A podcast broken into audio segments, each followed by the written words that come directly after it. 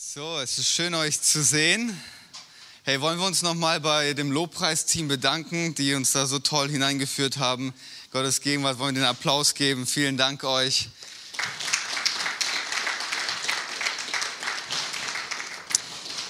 Ja, ich darf mich kurz vorstellen. Mein Name ist Thomas Ruhl. Ähm, ich bin Pastor der Kirche im Brauhaus in Gifhorn. Ich leite die Kirche zusammen mit meiner Frau Stella.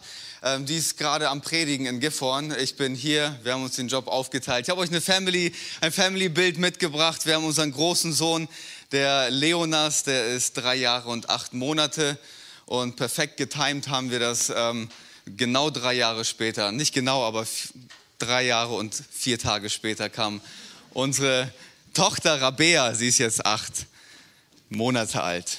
Also richtig schön. Ich freue mich, dass ich hier sein darf und zu euch sprechen darf. Und vielen Dank auch an die Gemeindeleitung, die mir das Vertrauen damit ausdrückt, dass ich in eure Kirche hineinsprechen darf. Und ähm, ich möchte heute über ein Thema sprechen. Ich habe das genannt ähm, Gewinnertypen. Ich will, dass ihr heute alle als Gewinner nach Hause geht. Wer möchte ein Gewinner sein? Ich glaube, jeder von uns, oder?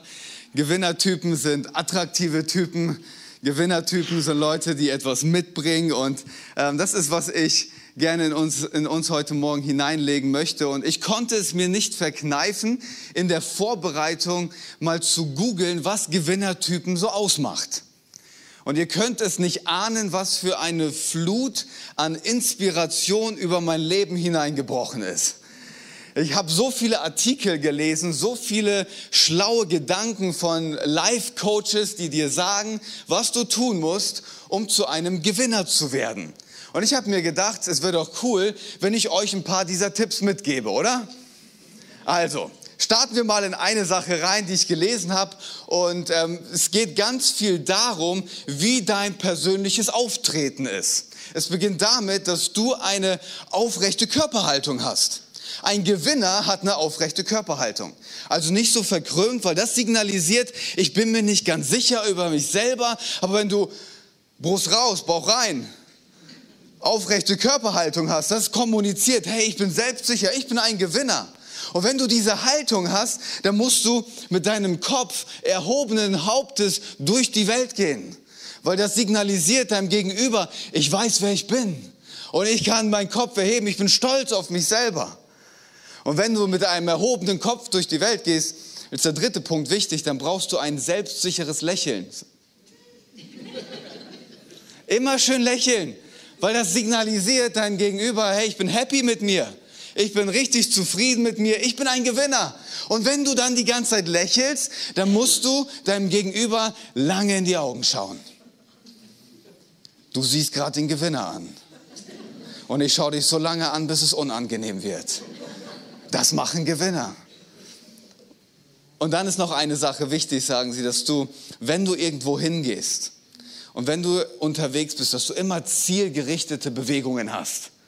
Sei nicht so nervös mit deinen Händen und kribbel die und fummel da die ganze Zeit rum, sondern sei stark in deiner Haltung und wenn du irgendwo hingehst, dann musst du einen ganz sicheren Schritt haben dahin. Und dann sagen die in dem Artikel, fand ich höchst interessant, dann sagen sie, wenn du all das kopierst und wenn du deine Körperhaltung so trainierst, dann wird dein Körper deinem Herzen und deinem Kopf sagen, du bist ein Gewinner, auch wenn du es noch nicht glaubst. Du musst es nur lang genug machen und dann wirst du zum Gewinner. Und ich dachte mir so, so leicht?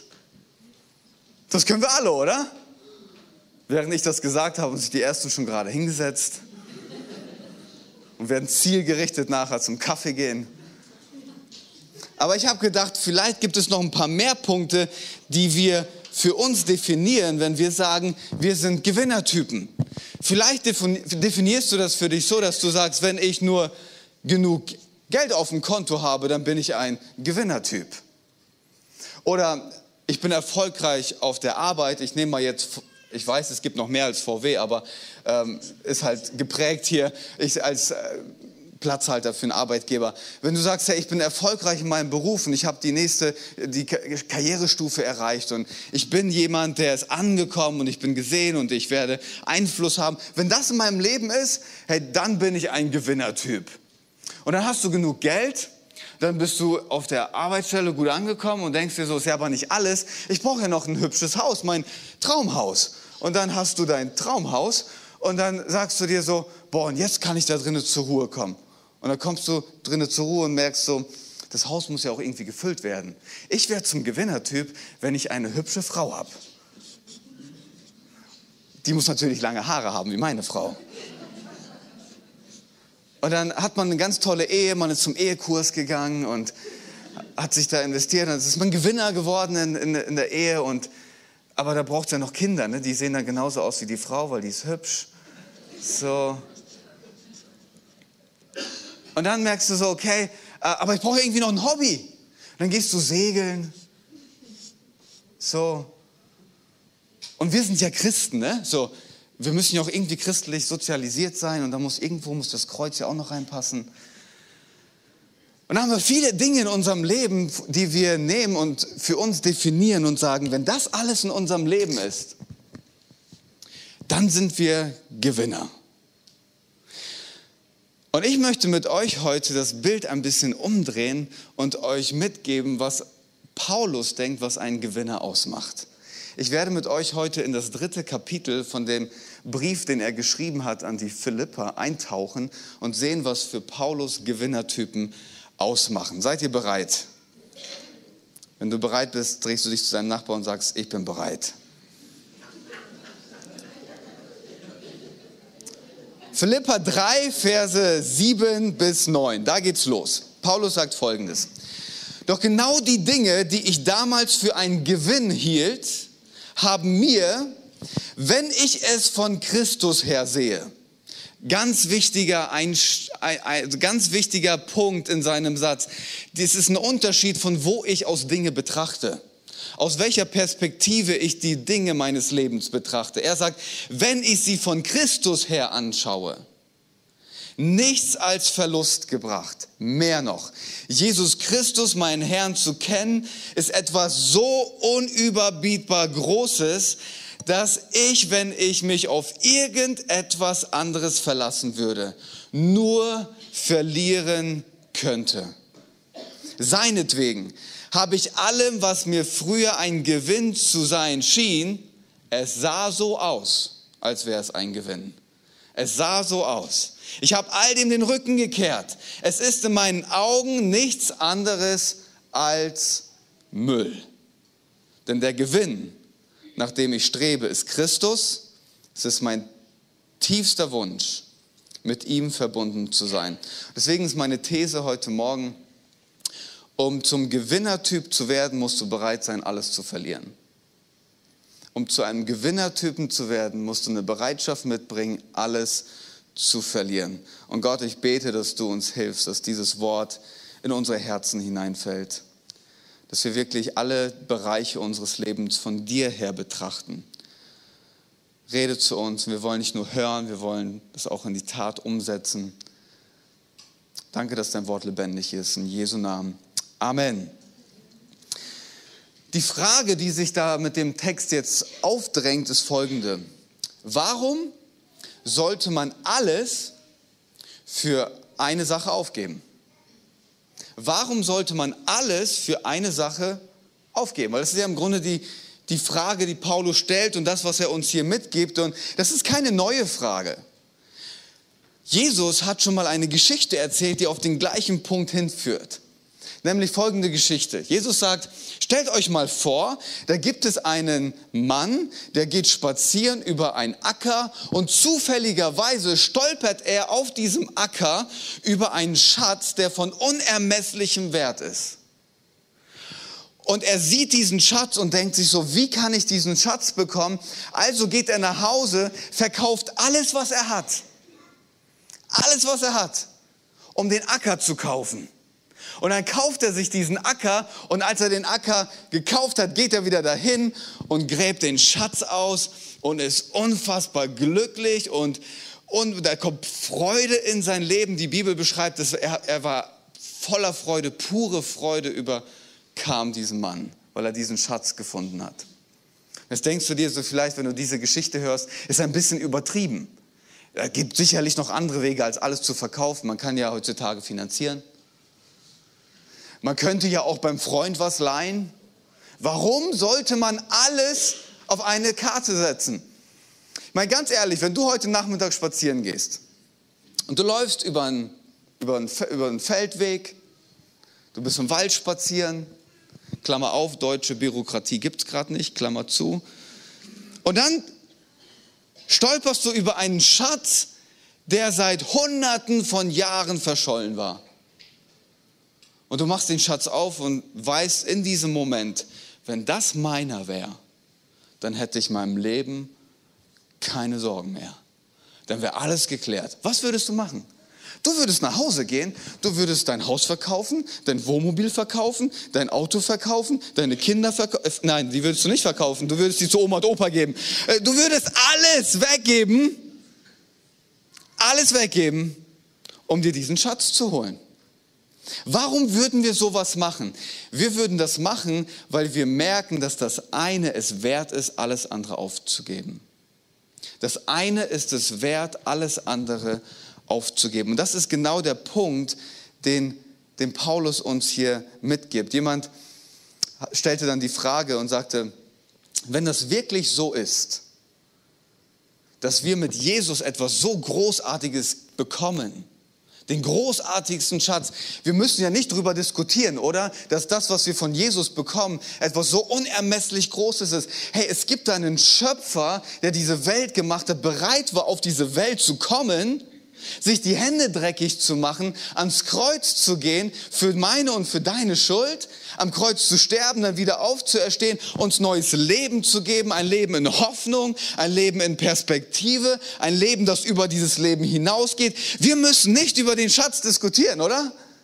Und dennoch drängt sich ja die Frage auf, warum gibt es so wenige Leute, die sagen würden, für diesen Schatz würde ich alles aufgeben. Warum ist es so? Das ist schon mal gefragt. Warum sehen wir so wenige Menschen, die sagen, ich würde alles stehen und liegen lassen? Ich bin gerade mit jemandem im Gespräch, der, der, der sagt, ich werde alles stehen und liegen lassen, mit meiner Familie nach Saudi-Arabien gehen und eine Kirche gründen.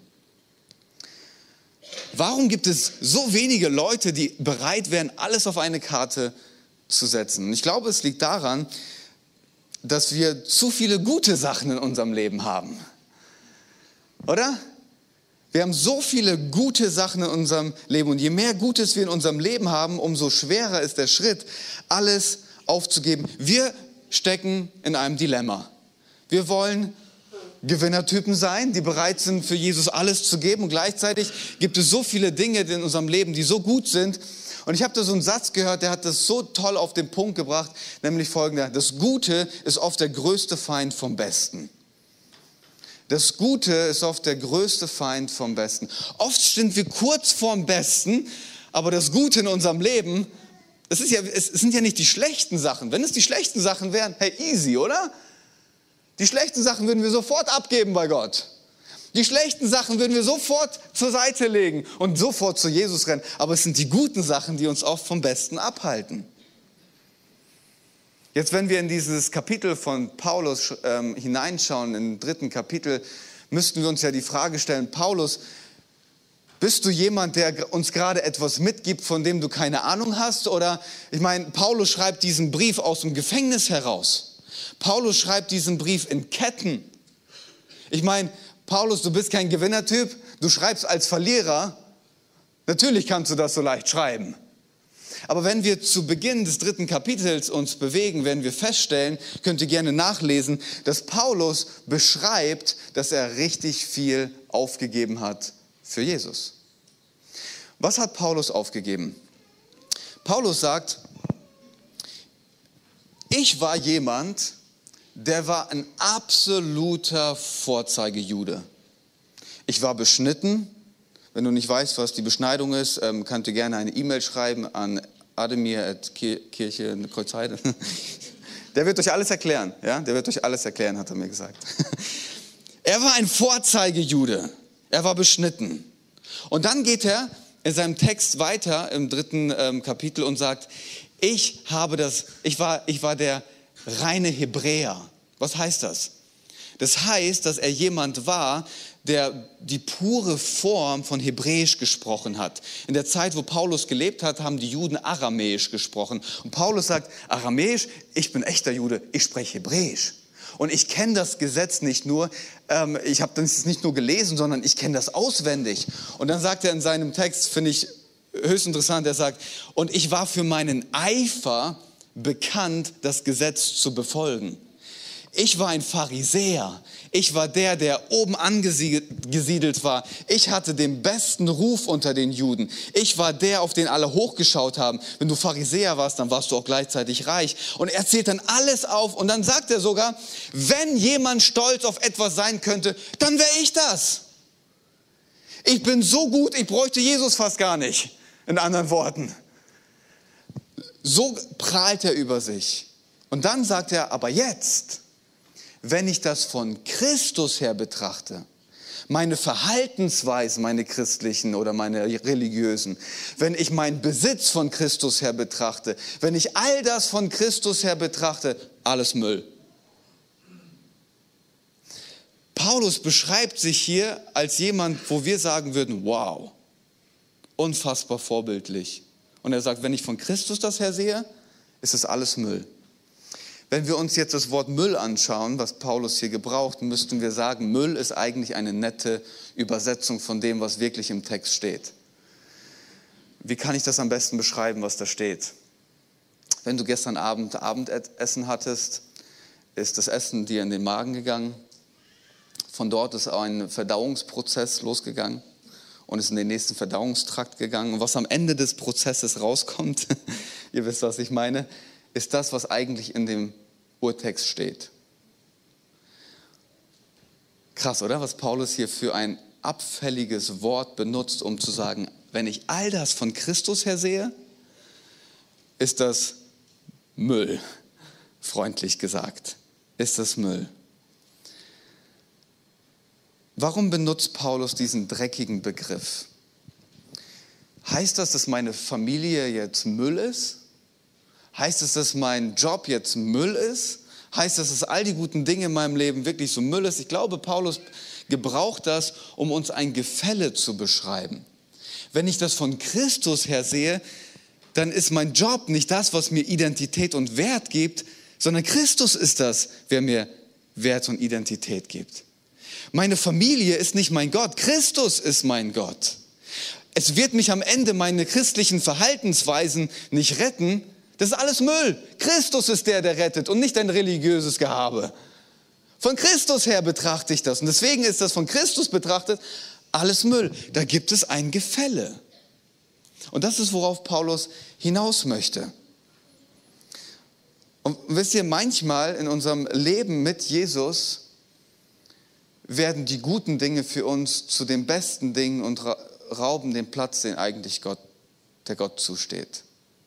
Und ich habe mir gedacht, vielleicht gebe ich euch mal eine Frage mit. Wenn du in diesem Jahr leidenschaftlich Jesus nachfolgen willst, dann ist es vielleicht Zeit, hier und da ein bisschen Müll rauszubringen, oder? Ich habe eine Live-Group, das ist bei uns ähm, in der Kirche. Wir treffen uns alle zwei, zwei Wochen mit ein paar Männern. Ähm, und wir saßen gerade letztens zusammen und haben uns diese Frage gestellt. Was steht zwischen mir und meiner leidenschaftlichen Nachfolge von Jesus? Und dann haben wir ausgepackt. Und der eine sagt, boah, mein Job, der nimmt mich so sehr ein. Ähm, und ich bin nur noch darauf getrimmt, zu gucken, wie ich vorankomme. Ich muss das ersetzen, dass Jesus wieder in den Mittelpunkt kommt. Und die Frage ist, was steht zwischen mir? Und wir haben dann gemeinsam gesagt, okay, Freunde, jetzt ist Zeit, Müll rauszubringen. Dass wir dieses Jahr leben als ein Jahr voller Leidenschaft in der Nachfolge von Jesus. Es sind oft die guten Dinge, die uns im Weg stehen um zu dem Besten zu kommen. Jetzt könnte berechtigterweise der ein oder andere fragen, Thomas, ist das nicht alles ein bisschen zu radikal? Geht das auch nicht ein bisschen entspannter? Kann man das nicht alles irgendwie einbauen? Ich würde sagen, nein, weil wenn man drüber nachdenkt, wenn das unser Leben ausmacht, wir können eigentlich unser Leben nur mit einer Sache füllen. Ich zeige euch das mal kurz. Wenn du sagst, mein Fokus, das ist alles mein Fokus, wird von einem dieser Sachen wird eins mehr Fokus von dir bekommen. Und wenn du sagst, ey, das ist mein Job, dann wird sich alles deinem Job unterordnen müssen. Wenn dein Job das Wichtigste ist, dann wird deine Familie da beeinflusst werden, dann wird die Church davon beeinflusst werden, dann wird dein Hobby beeinflusst werden. All das muss sich danach ausrichten. Wenn du sagst, meine Family ist für mich das Allerwichtigste, dann wirst du merken, das hat einen Einfluss auf den Job, das hat einen Einfluss auf dein Hobby, das hat einen Einfluss auf dein Haus, alles. Je nach, wir können nur einen Punkt haben im Leben, der zum Fokus wird. Alles andere wird sich immer unterordnen müssen. Was heißt das jetzt praktisch für uns? Heißt das, dass du alle deine Interessen an den Nagel hängen sollst, deinen Job aufgeben, deine Familie verlassen? Was will ich damit sagen? Ich glaube, und jetzt kommt ein ganz wichtiges Statement zu dem, was, was wichtig ist, um zu verstehen, was Paulus meint. Wenn du alles für, für das eine aufgibst, kann das eine allem in deinem Leben Bedeutung schenken. Okay, ich sage das nochmal. Wenn du alles für das eine aufgibst, kann das eine allem in deinem Leben Bedeutung schenken. Im Grunde sagen wir damit, wenn wir Christus ins Zentrum stellen unseres Lebens, wird er die Möglichkeit haben, allem in meinem Leben Sinn, Bedeutung und Ordnung zu schenken. Das ist ja, was Paulus sagt. Das war vorher mein Gewinn, aber jetzt mit Christus ist das alles Müll. Das, das, das, ordnet sich jetzt anders. Und dann geht er in seinem Text weiter, in Vers 10 sagt er, ich möchte Christus immer besser kennenlernen. Weil wenn du Christus besser kennenlernst, wirst du verstehen, wie er über deine Familie denkt. Wirst du verstehen, wie er über dein Hobby denkt und wie er über deine Arbeit denkt. Wenn du Christus besser kennenlernst. Und dann geht er weiter, ich möchte die Kraft, mit der Gott ihn von den Toten auferweckt hat, an mir selbst erfahren. Was sagt er damit? Ich habe nicht die Kraft, das alles zu ordnen, aber es gibt eine Kraft, die ist übernatürlich. Es gibt eine Kraft, die ist größer als meine Kraft. Und wenn ich diese Kraft anzapfe, wird es etwas mit meinem Leben machen und ich werde die Kraft Gottes bekommen, um mein Leben zu ordnen und alles von ihm her zu betrachten. Und dann sagt er, und ich möchte an seinem Leiden teilhaben. Was für, ein, was für eine Aussage. Ich möchte an seinem Leiden teilhaben, sodass ich ihn bis in sein Sterben hinein ähnlich werde. Das ist der Fokus von Paulus. Bis ins Sterben hinein, durch Krankheit hindurch, durch ungeklärte Fragen hindurch. In all dem möchte ich Jesus ähnlicher werden. Und dann werde auch ich, das ist meine feste Hoffnung, unter denen sein, die von den Toten auferstehen. Warum kann das eine allem in meinem Leben Bedeutung geben? Weil das eine gegründet ist in einem historischen Fakt, dass Jesus Christus gestorben ist und auferstanden ist und dadurch alle, alles in seiner Hand hält. Es gibt nichts in dieser Welt, womit er nicht umgehen könnte. Es gibt nichts in dieser Welt, was ihm aus der Hand gleiten würde. Alles ist gegründet in das Werk von Jesus Christus und darin, dass wir ihn in dem allen besser kennenlernen und die Kraft in unserem Leben bekommen, die von dem Kreuz herkommt. All das gründet sich, all das gründet sich in Jesus Christus. Was heißt das jetzt praktisch? Wenn wir zum Beispiel über unsere Familie reden. Weil wenn wir im Kontext der ganzen Schrift uns bewegen, dann heißt es, ja, wir sollen wir sollen schon einen Fokus auf unsere Familie legen. Ja? Was heißt das jetzt? Wir übergeben unsere Familie Christus. Unsere Familie ist nicht unser Gott. Christus ist unser Gott. Aber wenn wir unsere Familie Christus übergeben, will ich dir sagen, dass in der Hand von Jesus deine Familie besser aufgehoben ist als in deiner eigenen Hand. Warum? Weil Geht es deinen Kindern gut? Bist du happy? Geht es deinen Kindern schlecht? Bist du zu Tode betrübt? Christus ist der, der uns in allem durchträgt. Was heißt das für meinen Job? Für den einen oder anderen heißt es tatsächlich, dass Gott vielleicht zu euch gesprochen hat und gesagt hat, Zeit, dass für euch ein Szenenwechsel ist, ihr sollt euren Job aufgeben, ich habe eine Mission für euch. Und wenn er das nicht gemacht hat, dann übergeben wir Gott unseren Job und sag, Gott, was möchtest du, dass ich auf der Arbeit tue? Warum hast, weißt du, du bist nicht einfach aus Zufall hier. Du bist nicht aus Zufall in deiner Abteilung, du bist nicht aus Zufall im Krankenhaus, wo auch immer du arbeitest. Du bist da nicht aus Zufall, sondern wir übergeben das Gott und sagen, Gott, und jetzt bin ich hier, was ist mein Auftrag hier? Und Gott, ich suche nicht da meine Anerkennung, sondern die habe ich schon lange hier bekommen. Das ist mein Arbeitsfeld, weil ich es dir übergeben habe. Und dann guckst du dein Hobby. So, guckst du dein Hobby an. Und vielleicht ist es tatsächlich so, dass Gott dir sagt, Mensch, dein Hobby steht dir wirklich im Weg, mir voll nachzufolgen.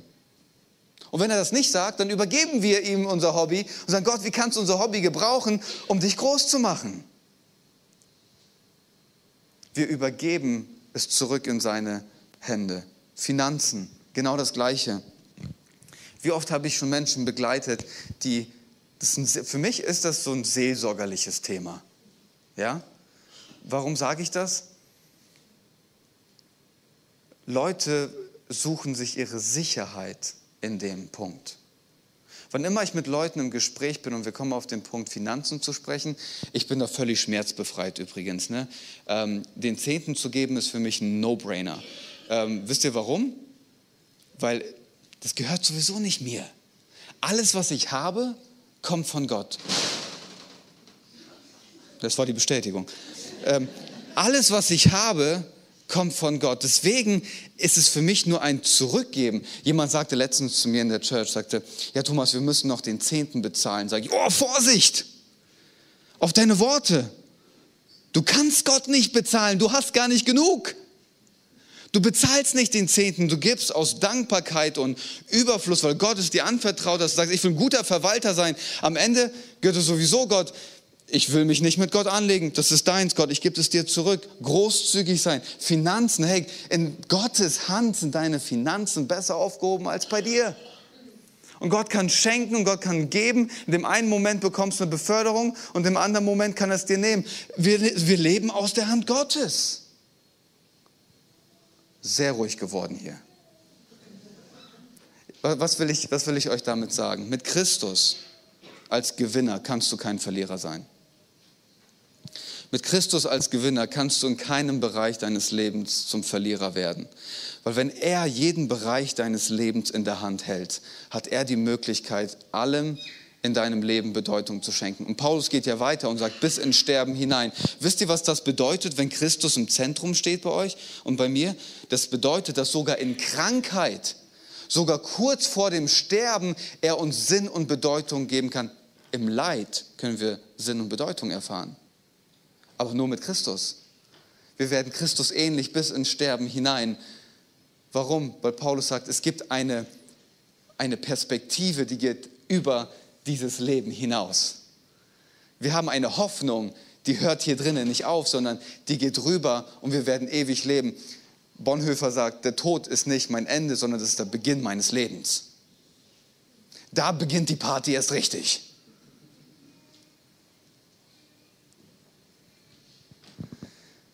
Wie machen wir das jetzt alles?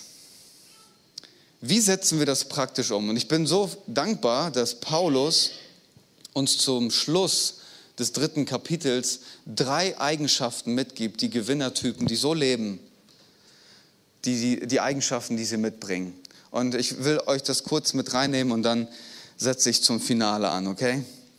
Also drei Eigenschaften von Gewinnertypen. Wie kannst du jetzt so durchs Jahr gehen? Das erste, Gewinnertypen schauen nach vorne und nicht zurück. Vers 13 und 14. Geschwister, ich bilde mir nicht ein, das Ziel schon erreicht zu haben, aber eins tue ich. Ich lasse das, was hinter mir liegt, bewusst zurück. Das ist eine bewusste Entscheidung. Das, du lebst nicht einfach nur nach vorne, sondern du musst mal einen Punkt setzen und sagen, es ist jetzt bewusst vorbei. Ich schaue nach vorne. Ich lasse das, was hinter mir liegt, bewusst zurück, konzentriere mich völlig auf das, was vor mir liegt und laufe mit ganzer Kraft dem Ziel entgegen, um den Siegespreis zu bekommen, den Preis, der in der Teilhabe an der himmlischen Welt besteht, zu der Gott uns durch Jesus Christus berufen hat. Viele von uns leben ihr Leben mit dem Blick in den Rückspiegel. All die verpassten Chancen, all die Dinge, die man vielleicht hätte tun sollen, aber nicht gemacht hätte, hat, aber vielleicht auch all die Dinge, die du getan hast, aber vielleicht nicht hättest tun sollen. Und du, du schaust dauernd zurück und du lebst eigentlich gefangen in deiner Vergangenheit. Und da gibt es vielleicht Konflikte, die immer noch nicht geklärt sind. Und dein Blick kann nicht nach vorne gehen. Aber vielleicht lebst du auch in der Vergangenheit, indem du dauernd zurückschaust und sagst, boah, das habe ich alles erlebt in der Vergangenheit. Ach, was war ich für ein cooler Macker. Wenn ich dir mal die ganzen Stories erzählen könnte, die ich schon erlebt habe. Und du lebst in der Vergangenheit von den Geschichten, die gut gelaufen sind. Viele von uns leben mit dem Blick in den Rückspiegel. Und Paulus sagt, wenn du als Gewinner unterwegs sein willst, dann musst du bereit sein, einen Punkt am Kreuz von Jesus Christus zu setzen und sagen, das Alte ist vorbei, siehe, etwas Neues beginnt. Christen sind die optimistischsten Leute, die es überhaupt gibt. Warum? Weil die sagen können von ganzem Herzen, das Beste kommt noch. Das Beste kommt noch. Warum? Nicht, weil wir einfach nur so naiv sind und das in die Zukunft hinaus äh, posieren, ähm, sondern dass wir sagen, hey, da gibt es eine Hoffnung. Mein Gott ist ein Gott der Zukunft. Mein Gott ist ein Gott des Lebens und der Hoffnung. Die besten Tage liegen noch vor uns. Auch für euch als Kirche liegen die besten Tage noch vor euch. Warum? Nicht, weil ihr so gut seid. Weil es einen Gott gibt, der diese Kirche baut. Und er sagt, ich werde nicht aufhören, diese Kirche zu bauen, bis ich wiederkomme. Die besten Tage liegen noch vor uns. Und manchmal ist es wichtig zu sagen, ich setze einen Punkt. Und ich lasse das Alte hinter mir und ich schaue nach vorne in die Zukunft, die Gott mir gegeben hat. Das Zweite, was Paulus sagt, Gewinnertypen orientieren sich an Vorbilder. Vers 17 und 18. Folgt alle, hört euch das mal an, Paulus sagt, folgt alle meinem Beispiel. Folgt alle meinem Beispiel, Geschwister, und richtet euch nach, an denen aus, deren Leben dem Vorbild entspricht, das ihr an uns habt. Viele ne leben nämlich ganz anders. Ich habe euch schon oft vor ihnen gewarnt und auch jetzt kann ich nur unter Tränen von ihnen reden. Sie sind Feinde von diesem Lebensstil. Sie sind Feinde vom Kreuz von Jesus Christus. Und was wartet auf sie? Auf sie wartet das Verderben. Was macht Paulus hier? Er gibt uns einen Ausblick, dass wenn wir so leben, wird unsere Zukunft nicht die gute Zukunft sein. Das ist ein Weg, der ins Verderben führt, sagt Paulus. Aber das ist ein Weg, der zum Leben führt. Vorbilder. Paulus versteht, wie wichtig es ist, Vorbilder zu haben. Du brauchst Leute, an denen du dich orientierst. Du brauchst Leute, die als Inspiration in deinem Leben unterwegs sind. Ähm, es macht einen Unterschied, in welcher Mannschaft du spielst. Es macht einen Unterschied, was dein Kontext ist. Und Paulus macht das jetzt nicht, um überheblich zu klingen und zu sagen, ich bin so gut, folgt alle meinem Beispiel. Ich bin der perfekte Christ. Sondern Paulus weiß, so leben wir Menschen. Wir brauchen Orientierungspunkte. Weißt du, du willst mehr Hoffnung in deinem Leben haben? Dann umgib dich mit Menschen, die hoffnungsvoll sind. Du willst in deinem Leben ein Leben führen, das voller Bedeutung ist und leidenschaftlich in der Nachfolge von Jesus? Dann umgib dich mit Leuten, wo du genau das siehst. Und Paulus dreht das ja um, es funktioniert anders auch. Du willst richtig gut im Lästern sein? Funktioniert. Such dir Leute, die immer hinterm Rücken von anderen reden. Du wirst besser werden im Lästern. Wirklich. Es funktioniert in beide Richtungen. Und die Frage für mich ist die, hast du Leute in deinem Leben, an denen du dich orientieren kannst? Bist du vielleicht ein leidenschaftlicher Nachfolger von Jesus? Hey, dann mach dein Herz und dein Leben auf und lade junge Leute ein, damit sie an deinem Leben sehen können, nach Jahren von der Nachfolge von Jesus bin ich immer noch leidenschaftlich. Und obwohl ich diese Stürme erlebt habe, bin ich trotzdem dran geblieben. Obwohl ich Krankheit hatte, habe ich nicht das Handtuch geworfen, sondern bin trotzdem Jesus nachgefolgt als Inspiration für andere zu sein. Und du bist vielleicht schon 30 Jahre Christ und ich will dir sagen, hey, du hast einen Job für die jungen Leute eine Inspiration zu sein. Und wenn du vielleicht nicht diesen leidenschaftlichen Glauben hast, dann will ich dir sagen, schau dich in der Gemeinde um. Wer, wer lebt inspirierend seinen Glauben? Und dann lad ihn zum Kaffee ein. Und dann setz dich zusammen und bereite dich mit Fragen vor und sag, hey, was ist dein Geheimnis, damit du so dran bleibst? Was machst du in deinem, welches Gottesbild hast du? Und so weiter. Lernen von den Vorbildern. Lernen von den Vorbildern. Und Punkt Nummer drei, und damit komme ich zum Schluss, Gewinnertypen haben eine andere Perspektive. Vers 20. Wir dagegen, sagt Paulus, wir sind Bürger des Himmels. Und vom Himmel her erwarten wir auch unseren Retter, Jesus Christus, unseren Herrn. Wahrscheinlich haben wir diesen Text schon so oft gehört. Wir sind Bürger des Himmels. Aber um diesen, diesen kurzen Satz noch besser zu verstehen, müssen wir den Kontext verstehen, in den Paulus das hineinschreibt. Paulus schreibt zu den zu den Philippern, okay? Eine Stadt, die heißt Philippi, ist in Griechenland. Und diese Stadt Philippi ist eine römische Hochburg. Das heißt, in dieser Stadt haben ganz viele hochrangige römische Beamte gewohnt, die ihre Rente da verbracht haben. Die sind aus Rom nach Philippi gegangen. Das war so das Seniorending. Da haben sie ihren Lebensabend verbracht, okay? Die letzten Tage noch mal genießen. So. Und diese römischen Beamten, haben Folgendes gemacht. Die haben in Philippi so gelebt, als wären sie in Rom. Wenn es römische Feste gab, haben sie gefeiert, als wären sie in Rom. Sie haben sich gekleidet, als wären sie in Rom, obwohl sie in Griechenland waren, in Philippi. Und sie hatten das Privileg, sie mussten keine Steuern bezahlen, als wären sie in Rom, waren aber in Griechenland. Und in diesem Kontext, jeder wusste das, zu dem Paulus da schreibt, die haben das alle gesehen. So benehmen sich die römischen Leute hier in Griechenland, in Philippi. Und von woher erwarten sie ihren Retter? Natürlich aus Rom, wenn Caesar kommt, um sie zu retten.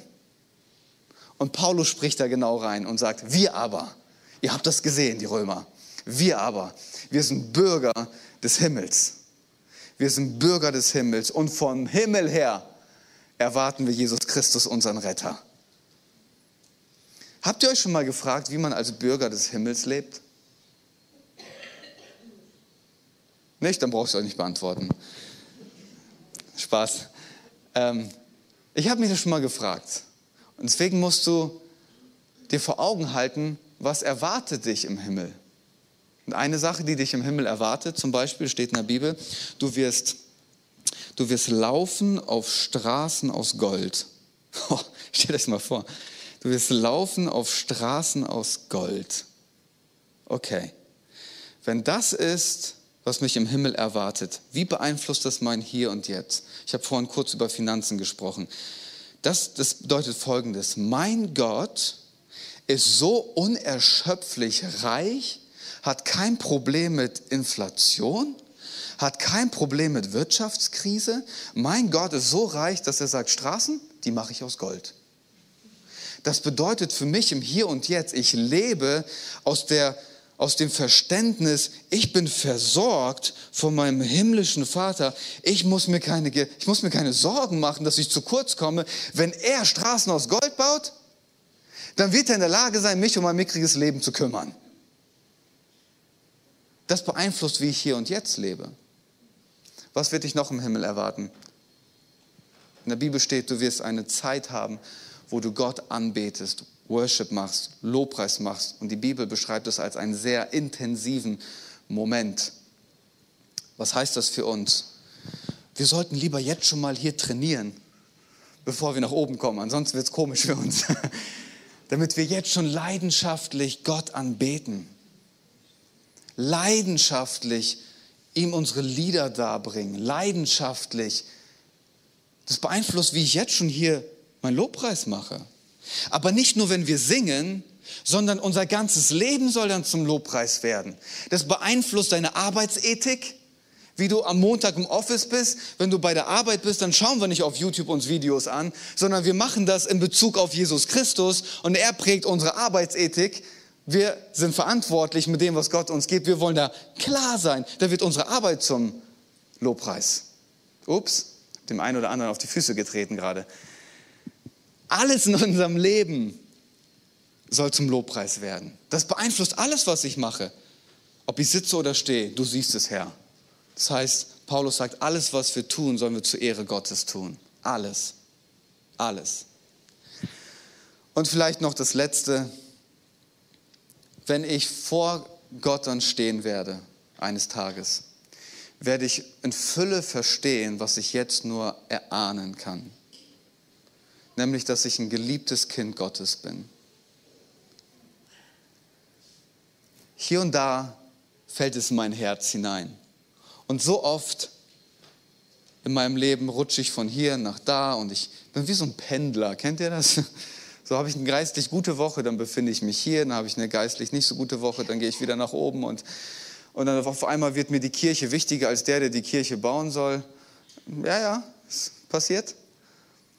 Da wird meine Familie wichtiger als der, der mir die Familie geschenkt hat. Und dann immer so, und ich merke so, wenn ich verstehe, wer, wer ich in Christus bin, dann klärt sich das. Aber sobald es aus meinem Herzen rausrutscht, dann lande ich wieder da. Aber eines Tages werde ich vor Jesus stehen und ich werde voll und ganz verstehen, nichts anderes kann mir Wert und Bedeutung schenken als Jesus Christus. Nichts anderes kann mich so fundieren in meinem Leben als Christus allein. Nichts anderes gibt mir Hoffnung als Jesus allein. Und das darf ich immer wieder mir zusprechen. Wisst ihr, ich beginne meinen Tag damit, dass ich sage, Jesus, ich brauche dich. Weil wenn, wenn ich dich nicht habe, dann kriege ich das andere alles auch nicht hin. Jesus, ich brauche dich. Hey, wenn du ein Gewinnertyp sein willst, dann musst du bereit sein, das Gute in deinem Leben dem Besten zu übergeben. Und ich, für Paulus war das ein Geheimnis. Und so konnte er durch alle Lebensphasen gehen. Für Paulus war das ein Geheimnis, um ein erfülltes Leben zu führen, es an die richtige Stelle zurückzugeben. Jesus soll der Gewinn deines Lebens sein. Und dafür möchte ich beten. Ich möchte euch einladen zum Gebet und äh, ich weiß nicht, an welcher Stelle du dich heute angesprochen gefühlt hast, ähm, was Gott gebraucht hat, um dir zu sagen. Ich will dir sagen, dass, dass Gott ein Auge auf dich geworfen hat und dich sieht und dass es nicht zu spät ist, ihm die Dinge zu überreichen.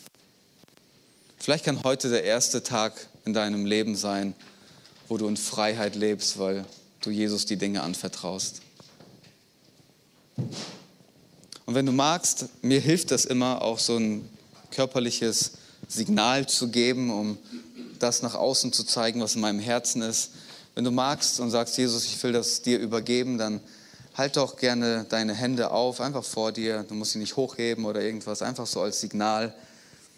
Wenn du eine offene Hand ihm entgegenhältst, dann gibst du ihm die Erlaubnis, Dinge auch zu nehmen und gleichzeitig auch hineinzulegen. Das lasst uns im Gebet festmachen. Jesus Christus, du bist ein großartiger Gott. Jesus, wir lieben dich. Danke, dass du bereit warst, alles für uns zu geben. Danke, dass du bereit warst, alles hinter dir zu lassen. Du hast das Leben gelebt, das wir hätten eigentlich leben sollen, aber bist am Ende den Tod gestorben, den wir eigentlich hätten sterben sollen.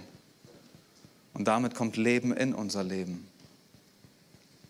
Und heute stehen wir hier, Jesus, weil wir verstehen, wir, wir brauchen dich in jedem Aspekt unseres Lebens. Wir brauchen dich, um vorwärts zu gehen und unser Leben in der Nachfolge zu leben. Deswegen entscheiden wir uns heute, dass du die Dinge in unserem Leben übernehmen darfst. Jesus, wir geben dir unsere Familie.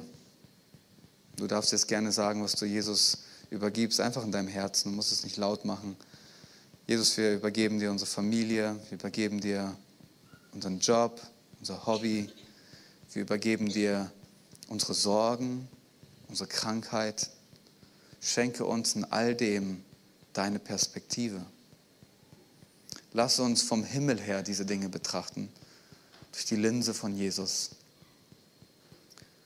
Und schenk uns eine Freiheit, die wir nur dadurch bekommen, Jesus, innerlich frei zu sein. Ich bete, dass du jeden Einzelnen, der heute diese Entscheidung getroffen hat, dir die Dinge zu übergeben, dass du sie beschenkst mit einem Frieden, einen Frieden, der unser Verstehen übersteigt. Jesus, du bist großartig. Danke für die Hoffnung, die wir in dir haben, dass sogar dieses Leben nicht Endstation ist, sondern dass es wirklich beginnt bei dir. Was für eine Zukunft. Danke, Jesus. In Jesu Namen. Amen. Amen.